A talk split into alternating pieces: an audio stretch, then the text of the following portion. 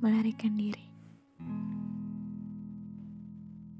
Akan ada satu waktu di dalam hidup kita ingin melarikan diri sejauh-jauhnya.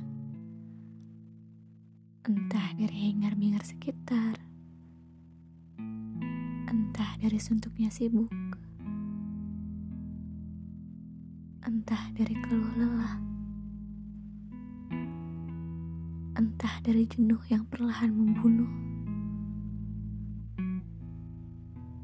entah dari nyeri karena ditinggal pergi. entah dari sepi sendiri, entah dari seduh sedan, entah dari segala keentah berantahan yang sulit dipaparkan dengan kata-kata.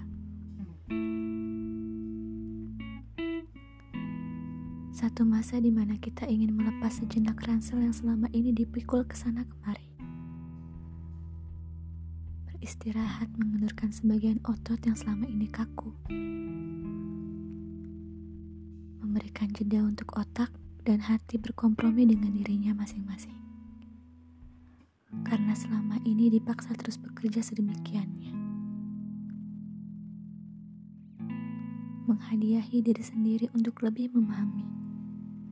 Sebab sejauh ini terasa semakin asing hari ke hari. Melarikan diri di sini bukan berarti lari dari segala kemelut dan tak kembali untuk memberesi. Hanya saja memberi sedikit waktu,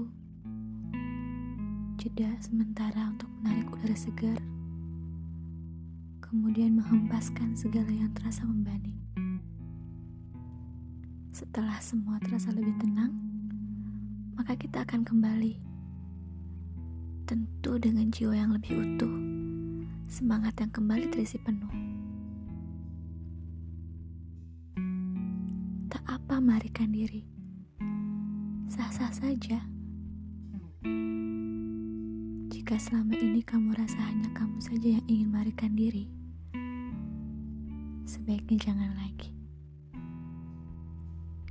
Saya pun begitu.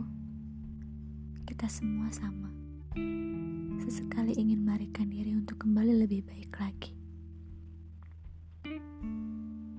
Maka, apabila saat ini duniamu terasa runtuh, semestamu seperti bekerja sama membuatmu terjatuh, bangkitlah. Larikan diri sejauh-jauhnya terlebih dahulu. Setelah semuamu terasa membaik, kembalilah bereskan apa-apa yang belum sempat terselesaikan.